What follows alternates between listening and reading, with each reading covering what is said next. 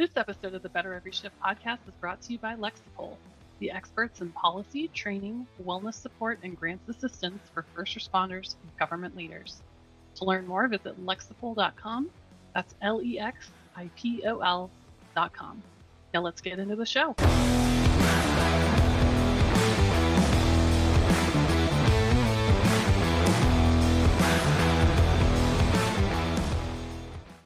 Hello, everybody. Welcome to the Better Every Shift podcast. My name is Aaron Zamzow. I am a fire lieutenant now in Madison, Wisconsin. I'm also a writer and contributor to Fire Rescue One.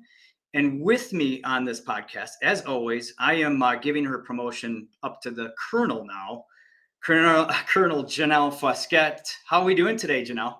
I'm doing great. How are you, Aaron? I'm good. Don't you like I just automatically give you a promotion because I know, appreciate it. Thank I so do much. have to say you were just awarded um, some uh, editorial awards for all your work in the past year of Fire Rescue One. I want to congratulate you there. Oh, we also have a podcast uh, which we're on right now that got an honorable mention, and that is pretty much because of you. Uh, anybody behind the scenes knows it's not because of me, but uh, it really comes down to those people reading and listening. But I wanted to congratulate you for all your hard work. Along with us, though, of course, is uh, our guest today, and today we are we're blessed actually with Battalion Chief Lauran McColloh. She is uh, got a fascinating story, and uh, she is just a very interesting individual, very smart. we are happy to have you here, Chief. How are you today? I'm doing great. I hope you guys are. Yes. Uh, you know, Janelle, of course, gets caught off guard when I embarrass her with all the different accolades that she gets. But um, she is very good and, and is a driving force behind this and getting you here. And your story is, we're going to dig into it, but I, I want to set the table a little bit, give people a little bit, bit of a background about you. You um, are again are in Salisbury Fire Department. You actually report to Chief Nick Martin, who is also a friend of the show here, and you're very passionate about building relationships and and really getting the most out of uh, your team, and and that's rooted in uh, some of your ex- early experiences within the fire service. And and your fire service experience actually started in uh, 2007 as a fire control specialist, and then you worked your way through the ranks of gosh firefighter, engineer, lieutenant, captain, and now you're a, a BC. Uh, you just got your undergraduate degree in fire and emergency management, and uh, you seem to just be continually growing and uh, developing as a leader and as an individual. And it all started on a on a fateful day, um, way back when when you began kind of uh, in the fire service in the front lines. Um, before we we tackle that, just um, give me a little idea what what actually got you interested in the fire service to begin with. Um, I started actually when I was 14 um, as a junior firefighter in one of our local volunteer houses. Um, I, honestly, I saw the ambulance go by and thought, man, that's what I want to do. We had one training where it was EMT training, my very first one. I loved it. And then after that, it started fire training, fire training, fire training, fire training, and I fell in love with it. So after after that, I knew that that's what I wanted to do. So the moment I turned 18, that's when I started it. So you started in uh, in the fire control side at age 18, and then when did you get into firefighter uh, into the field? How old were you? 18. Yeah, 18. That's the same. Okay. Yeah, it's the same it, as yeah. Okay, so you're 18 years old, just out of high school, and and anybody in the family ever been in the fire service? Nope, nope. I'm the first one. And what did they think of that? my my mom honestly was the funniest one because I from 14 to 18 it was volunteer. So she just when I was like so excited I got the career job, I knew what that meant. And um, she was like, "Oh, honey, it's just another you know volunteer place. You're not going to be able to make a living. Like just really trying to teach me what the fire service was." And she had no idea. so she didn't think it was a real real career so um, I kind of had to explain that it's actual money, it's actual benefits, it's actual, you know, life that's going to, retirement that's going to continue on. And so um, confused at first, I would say, but very, very happy uh, throughout my growing career. Did anybody else in the family try to talk you out of it? I mean, it sounds like you had to educate them as you were trying to get hired at the same time, correct? Yeah, yeah. No, I never had to do any of that. They knew that I was I've always been very adventurous anyway, so nothing would surprise them. So let's talk about your very first fire. We're, I mean, we're just going to dig right into this because I, Yeah, sure. this is what really is fascinating. Um, you are kind of activated in the field for three months or so, and you, your first fire. Tell us about that.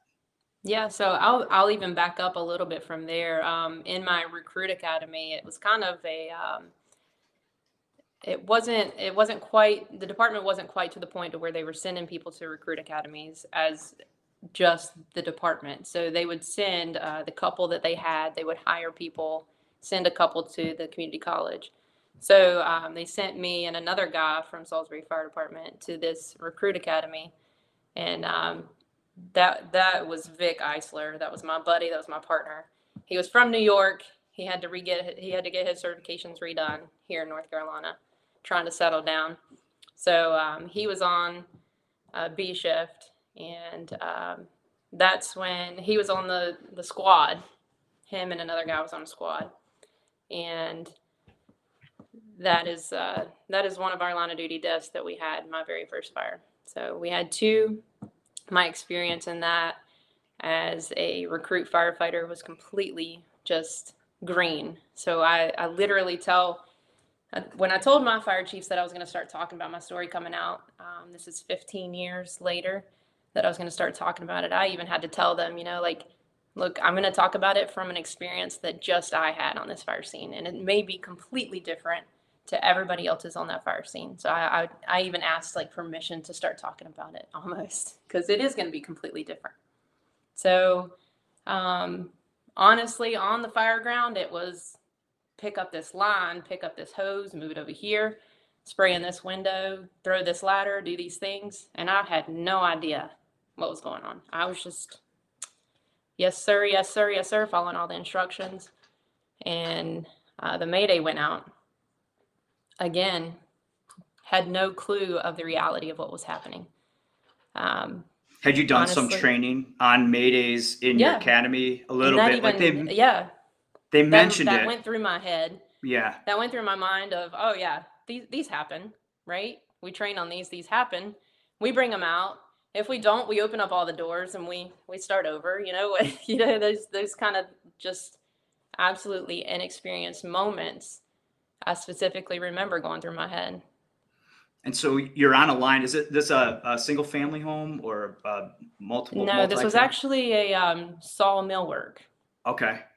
Yeah. Yeah. So large, large structure, defensive operations kind of going on. And so you're on a hose line and the Mayday comes out.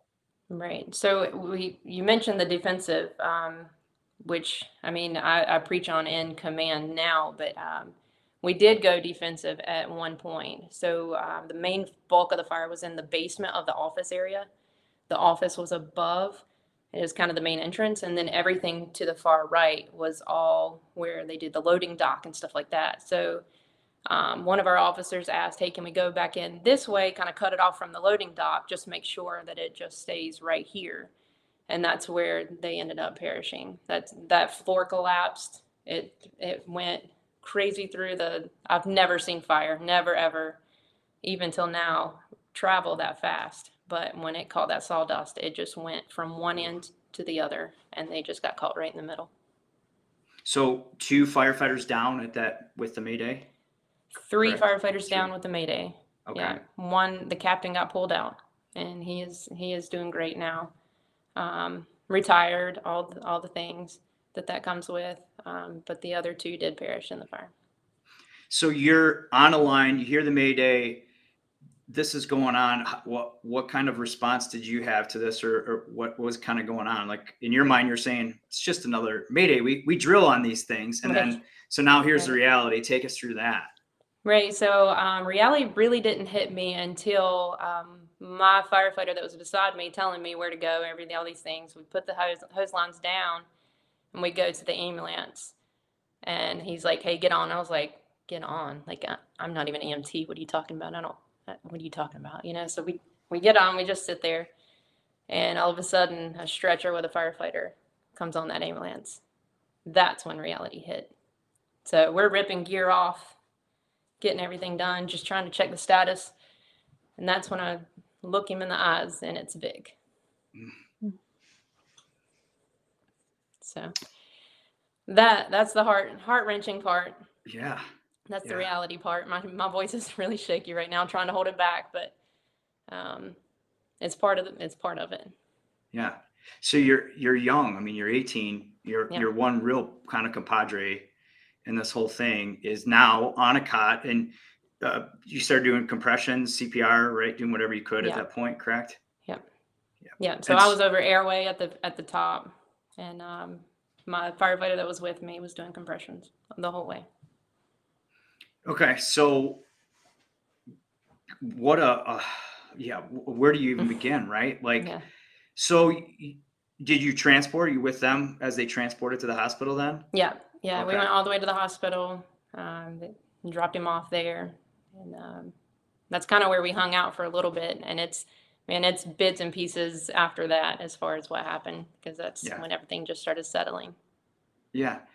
When what do you remember about like like you said you're just kind of I, I remember this and then did are there things that you've gone back and played in your head at all and and oh my god I don't remember that and or I didn't remember that at the time.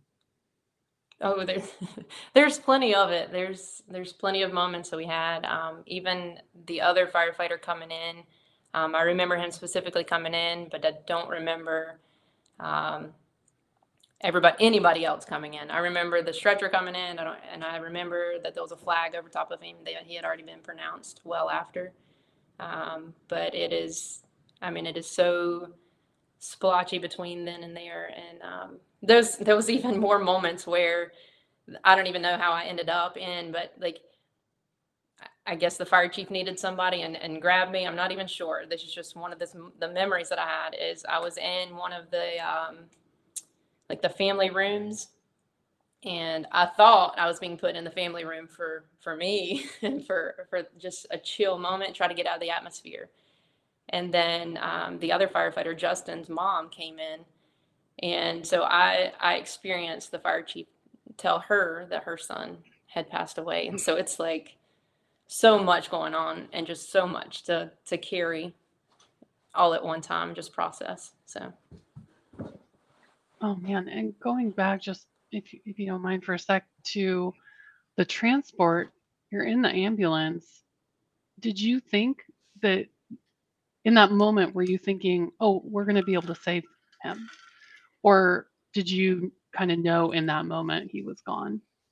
Um, he really didn't look terrible. Like he didn't look burned. He didn't look um, injured hardly at all. So I really had no idea. I, I obviously wasn't experienced in in medical either at all. I, I mean, that was my very first CPR I've ever done in my life, and so I, I had no idea. I really had no idea what the outcome was going to be on this. But that's when I knew it was real and it was serious. Yeah, so you go from this kind of uh, academy where we and we just mentioned like yeah we trained for maydays and it was like oh we always pull the firefighter out and you know and then Right. they they get up and They then they, do the next and they yeah around. right? yeah, right. and and so now you're you're in the hospital you're having to witness you know your chief uh, talk to the family you're in the middle of all this and you mentioned you know your your thought at one point you were going to a room for you did that ever that moment ever get to you like where you're able to just kind of sit and and and figure out and process or try to start that that kind of um processing Um, probably not. Not that I can recall. Like once we got kind of escorted back to the firehouse, the firehouse was full. So I have no idea what the time length was between the hospital and when I got back to the fire station, but it was, I mean, the entire bay was full of people just everywhere. So that was overwhelming too. Um, at that point, his wife came up to me and asked, Was there anything else y'all could have done? Is there more? How bad was he? Stuff like that. Just all the all the questions that that nobody had answers to. Nobody. And I, I go back to you're an 18 year old kid at, at this point. I mean, uh, not a lot of life experience to help prep you for this. I mean, uh, nobody has a lot of experience to prep you for that. Right. And so you're thrown into this And uh, so let's let's go through kind of the next phase of this is starting to just kind of figure out what happened and, and the whys. And so like take us through kind of the next six months. What was going on with you and and and what did you start to feel and um, you know anything that that you remember within that next kind of six months period?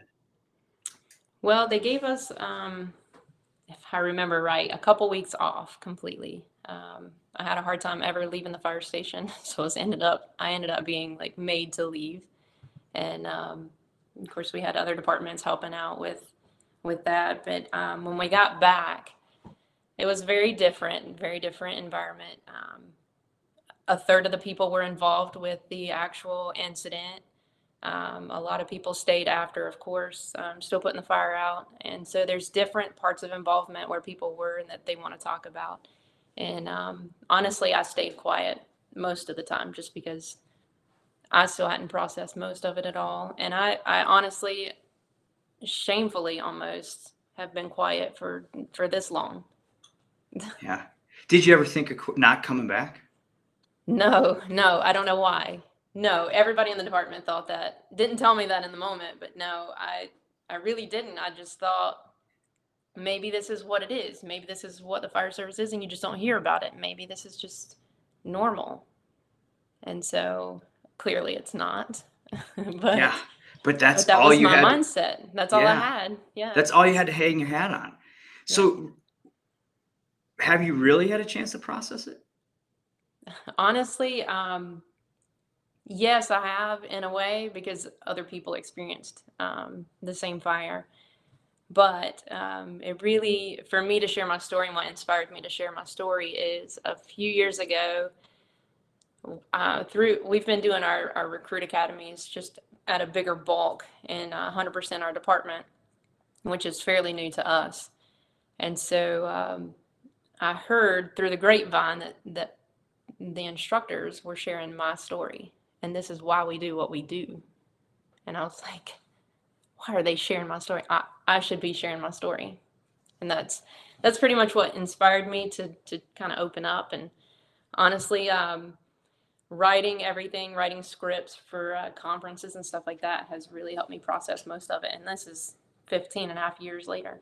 Hmm Well, we appreciate you being here and talking about it. Hopefully, this helps you a little bit. yeah You know, like absolutely Yeah. So, uh, what kind of things were they saying? And did that bother you at all? Like, other than the fact that you should be the one saying it, I agree 100%. Like, were they conveying the message you wanted to maybe convey yourself?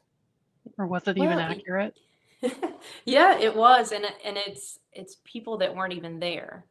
Now, this instructor I have shared my story with, and I I mean he's my training officer, and I absolutely love him to death. So yes, he did it right. It just hit me to a point of where, holy crap, why am I not doing this? I mean, it was more shameful on myself than it was on the people that were doing it. They should.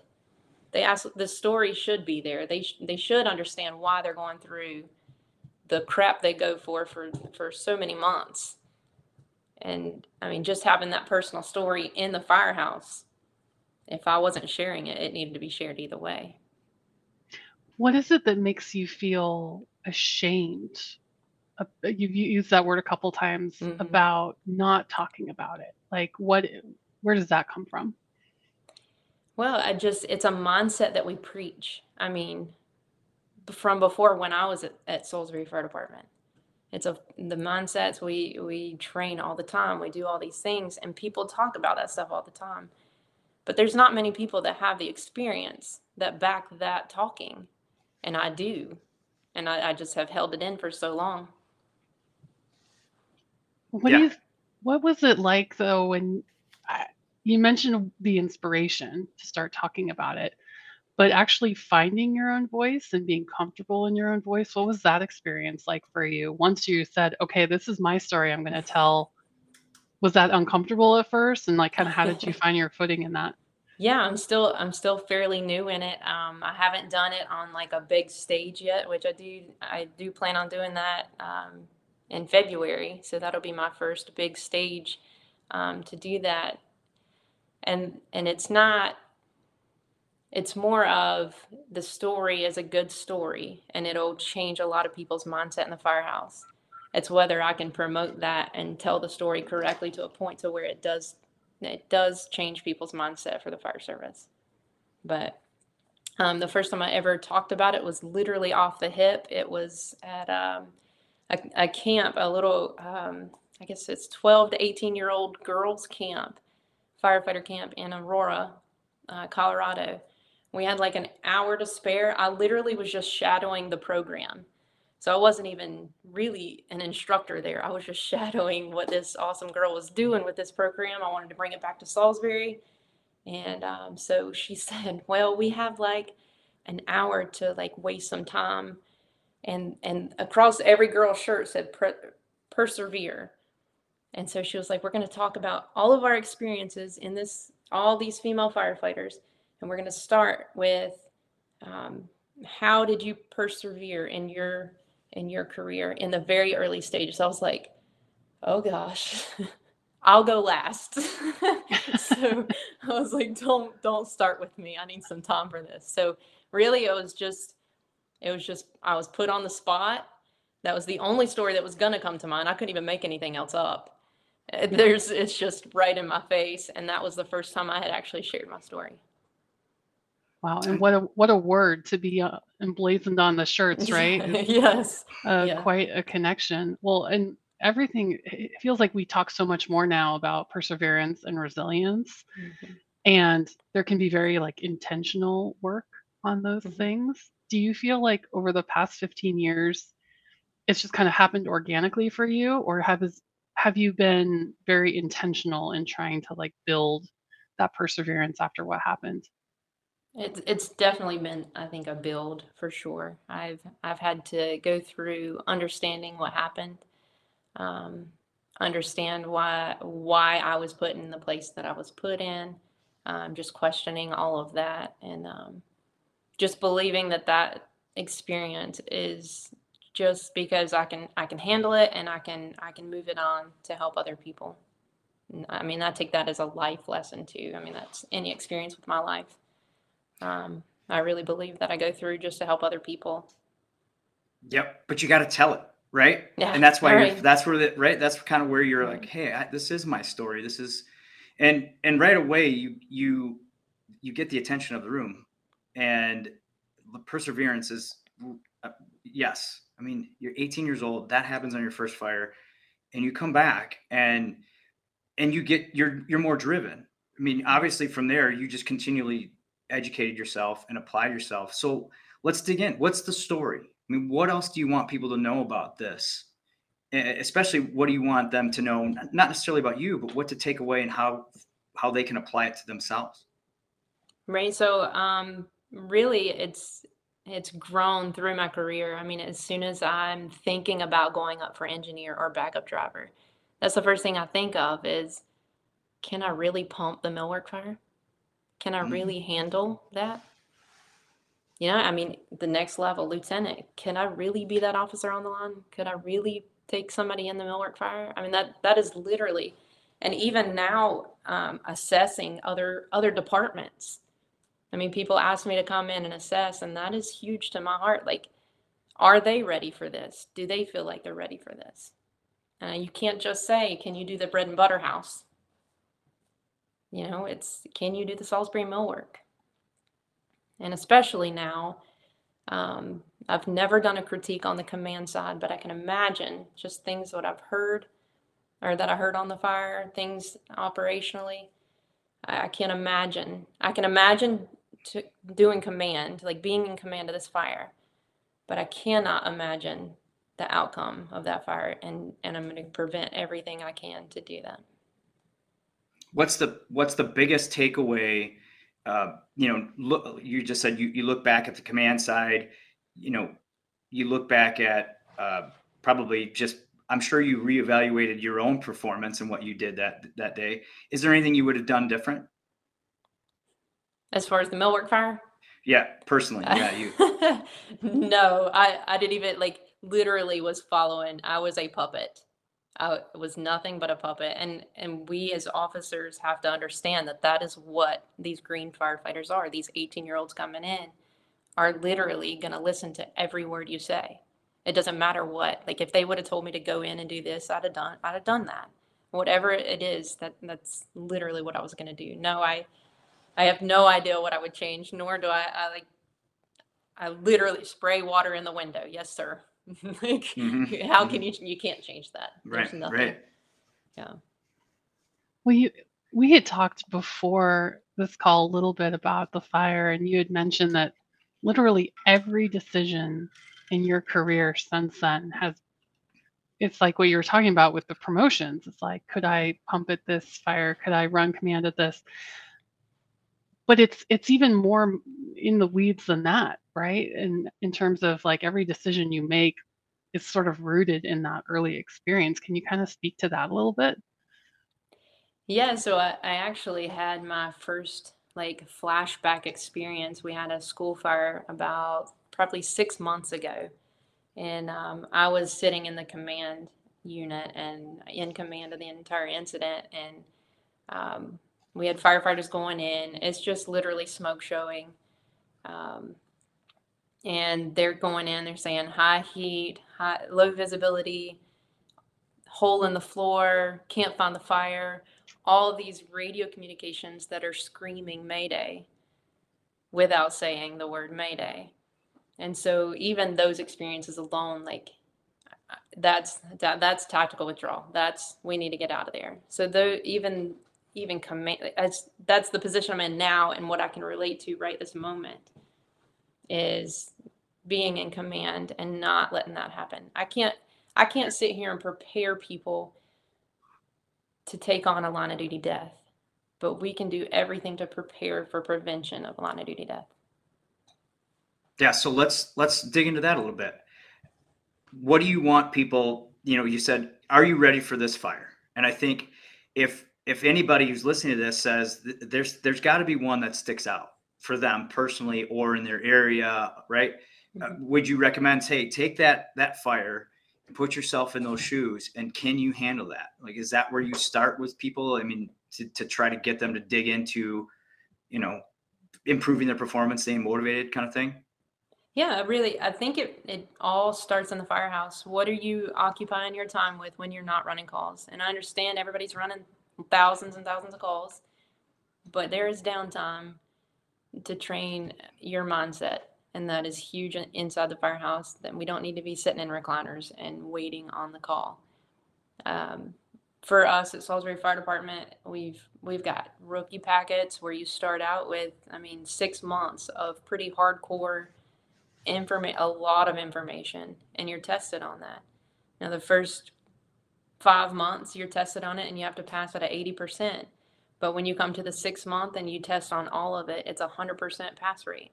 So you have like you have to get a hundred percent in order to go through your probationary period. So there's and it, these packets are are pretty intense. They're 45 questions a month or so, and it's street tests at the end of it at end of each month. I mean, it, it's it's pretty pretty big, and it even it the very I think it's the second month dips into like friction loss and nozzle pressures and stuff like that, and like you, you're preparing them for the next phase that they don't even know they're about to hit, you know, Mhm.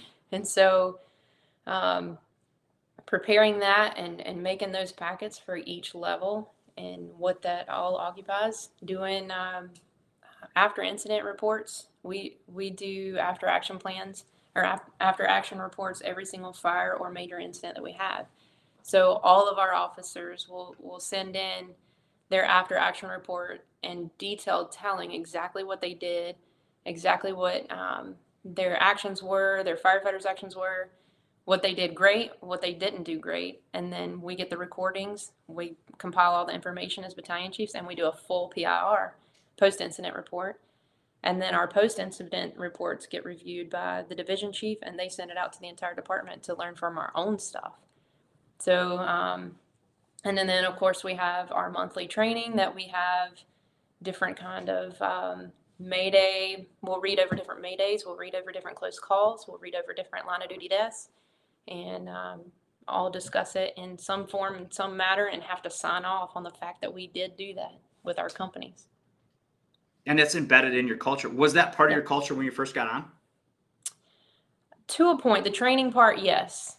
As far as how like the organized training, no. Like organized as a department training, no. That is that is fairly new within the last six years or so. But um, we've always been known as a training department that we have always thrown ladders and, and laid lines every single day. But um, as far as it actually being organized and actually put together as a department, that's fairly new. Which is huge because I, I know there's people listening to this go, well, you know, my that's that's all fine and dandy, but my my guys or or my crew, my gal, whatever they they're gonna ask, well, why are we doing this? You know, Yeah. and and you go back to we're doing this because I was in this situation, and Right. and just when you don't think you're gonna need it, you're going to, and I. I I think I, I love that because especially if you look around what's going on in the fire service with lithium ion batteries, there's mass casualty incidents there's now different types of building construction that's still starting on fire there are so many different things to learn from new york had a crane fire i mean uh, every community has cranes uh, at one point in them you know uh, Yeah. do you know and are you ready to to handle that right and and and that's where you're talking about like just put yourself in some scenarios and figure out how we can mitigate them safely correct Right. Right. We even like uh we a lot of people give us a hard time for it, but we, we really don't care. Um fire alarm activations, every ladder truck sets up. And I mean to the full extent sets up. We get a roof report and everything. We can be done with the incident, false alarm, we can be done with the incident, and the battalion chief is still on that ops channel waiting on that roof report. That way they get a rep in with a roof report. They get a rep in with any any opportunity that they have. I mean, we have dormitories, we have different industrials, different everything. If it's residential, they're throwing the ladders. They're not setting up the, the aerial, but they're putting it in a place where they can if it goes defensive. You have those options all the time. Like we run thousands of calls. I think we're on track for 12,000 calls this year. You have so many opportunities to do that. Why are people waiting till the real one is there to set their truck up? Mhm. That's so Yeah. smart building those sets and reps. You know, Yeah. every opportunity you get, that's great. Hmm Well, let's talk about something that you're really passionate about, and that's relationships. And I'm, I'm going to relate the two because we were talking off off camera, as I always do, as Janelle starts to laugh. Um, that right, you may have people that, oh, I don't want to do that, Chief. That's just a waste of our energy and time. And there's maybe maybe it's not that they really feel that. Maybe there's something else going on, right? Like sometimes it's about communication, why we're doing something, and how that can make everybody better. And that's something you you're really passionate about is really trying to talk to people and and find out what drives them, right? And or what doesn't drive them, correct? Right. Right. So my my goal is for all of my officers. I have seven under me, and um, all of them to have the same passions. Right. Like you want them to operate smoothly. My guys, I cannot complain a bit. They operate so well together, and they call each other out because they can if they do mess up because they have they have those relationships. Um, I I really I can't preach it enough that relationships don't just they're not just the firehouse relationships. You it's you it's got to grow. It's got to be consistent. You've got to be able to control that and in and out of the firehouse. Now my my biggest promotion for relationships is um, a lot of people talk about uh, buddy to boss and it being two separate things and I just completely disagree with it. I think there has to be a very good, solid foundation, and it has to be a good mixture of them both because I can tell my best friend, my best buddy, very hard information and them take it well. And so that's a mixture of both. You can have those hard conversations much, much easier if you have that relationship with them. That's why I get such good and high performance out of my guys, is because the expe- expectations are there it's consistent. It's not changing. It's not going anywhere. And they perform at that level every single time. At the the small, minute moments, I have to say something. It's corrected pretty quick. So they know what to do. They know what I'm what I'm expected. I've trained them on my job, so they understand. I mean, I've trained them even to the command boards that we use. so that they know what I'm looking I'm looking for this. When I when you say this, I mark this. When you say this, I mark this this way. You know, it's they really know every part of my job. I know every part of their job. I've been there. So it's just being completely transparent, completely open with all of that and that's that is a daily task in that relationship. So here's the million dollar question then. I as a new officer and and some other people that are new officers, you got that foundation. What is the first thing you do? What's the what do you build that foundation on then? So I really start like personal. Like I, I just want to know who you are specifically. Like who are you? What's your family like? What do you like to do in your downtime? Those little things. Like I remember being the my, I remember being a new officer. I'm like, okay, these are the things that I learned in this conference. I have to do this and this. What is your one year plan? What is your five year plan? Mhm. But um, my my thing at this point in my career is how can I support them? How can I get them where they want to be? I do want to know where you want to be. Like, where do you want to be in five years? If this person, and I even asked this to my firefighters, uh, if this person says, I want to ride backwards my entire career, cool, that's great. I'll support it in however I can. But you have this other firefighter right beside him that says, I want to be a fire chief one day. You're going to train them completely different. Com- very much the same on the fire Mhm. ground, but very different in the management world. So you're going to push them to different conferences. You're going to push them to different classes and in different ways. So you manage them completely different. So figuring out who they are personally and help them track through their entire career is how you start that foundation. So let's go back to building your own foundation for a second, if you don't mind. So yeah, sure. processing this and you know the trauma of your very first fire, how have you worked on the relationship kind of with yourself since that and and the recovery part of that? Well, um, I I really give myself a hard time whenever I, um, like I've said before, whenever I promote every single promotion, like I will, I'll bad talk. Are you really ready? Are you seriously ready? Like, there's no way. And um, so I, I would, I'm always in conferences. I'm always um, trying to better myself. I, I do, I make myself go to two conferences a year. I'm involved with um, help run a conference here in Charlotte. Um, but just going to those and really pushing myself keeps me on track, keeps me um, really going. Well, well, let me like. Did you do EAP? Did you like any? Was that any therapy, anything like that? Did you?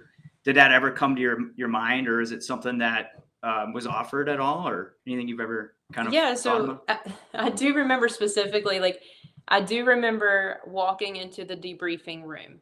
Now, whether it was the day of or two weeks later, I don't, I really don't remember when it was, but I do remember walking into that room, full, full room, and the fire chief going, that one, you know, that one Mm. right there. And I was already like overwhelmed and walked out. You know, like it's, it's not even, like I don't want this to be about me. This is not not at all about me. So I I literally I remember walking out of the debriefing, never heard any of it. Um, yes, I was offered EAP. I was offered all the things. Um, for me, I'm I'm big in my faith. Uh, I do believe that there's a, a greater God, and um, that's really how I've gotten through any experience in my life, honestly. Yeah, and you were talking about some very solid friendships hmm and, and uh, you know family. You talked about family relationships at all, and uh, you know the other side about just building resilience. Like, what else do you do to help you stay resilient? Just work every third day. Yeah, yeah, yeah. yeah, they do it for me. No, they just experience in the in the fire service in general um, has built my resilience. One one call at a time, one ride up at a time, one any anything in the firehouse has built that completely. Um, just simply doing the right things, mainly just trying to focus on doing the right things all the time, has built that. Yeah. I So it's not- and I think it's important to note that sometimes it is about the individual, though. Even if you weren't the one specifically injured in an incident, or the family that's going through something in the most extreme possible scenario, it's okay, you know, for people to acknowledge what has impacted them. And I think that's such a classic thing that we hear from firefighters, right? Is like, is we're just doing our job, you know? It's not about me, but but it's okay. It's okay to ask for help. It's okay to to recognize that something does impact you. I just I guess I just want to say that for our listeners too, mm. you know? Yeah. Yeah. I think your therapy is is it sounds like your therapy is every single day. Just Mhm. getting up, being a little bit better and trying to make those around you better is Right. The way that just watching you light up when you say, "Hey, I, I go every third day. I bring it. I expect my my uh, crews to do the same thing." And I and right, and I think it's because you feel uh, maybe obligated in a way to, Right. to do that. Yeah, definitely. definitely. Yeah. And That's- everybody processes totally different too. Yeah. That's like what's so important to recognize. It's so individual. Like if that's how you process and that helps you, that's that's awesome. Right after after our incident, we had, I mean, a lot of people leave. A lot of people couldn't handle it mentally. Um, I I just I process things much much different, and I always Mhm. have. And um, yeah, I, the everyday is is the kicker for me. It keeps me going. Well, that's the essence of why you're here, and the essence of why we're talking about this is Yeah. what drives you to be better every shift. And and for you, that that your first fire, um, wow, thank you for sharing all this, by the way, and thank you for um, you got grit, man. You got some grit where you just this is what I'm going to do, and I- I'm going to improve every single day. And so I hope our listeners uh, can can really sense the passion that you have to improve and to make those around you you better. And if if you're listening to this, take a take a watch. Um, you can watch this on YouTube, and you can see just uh, you know it's not about you; it's about everybody around you, and and, and making those relationships and building those relationships.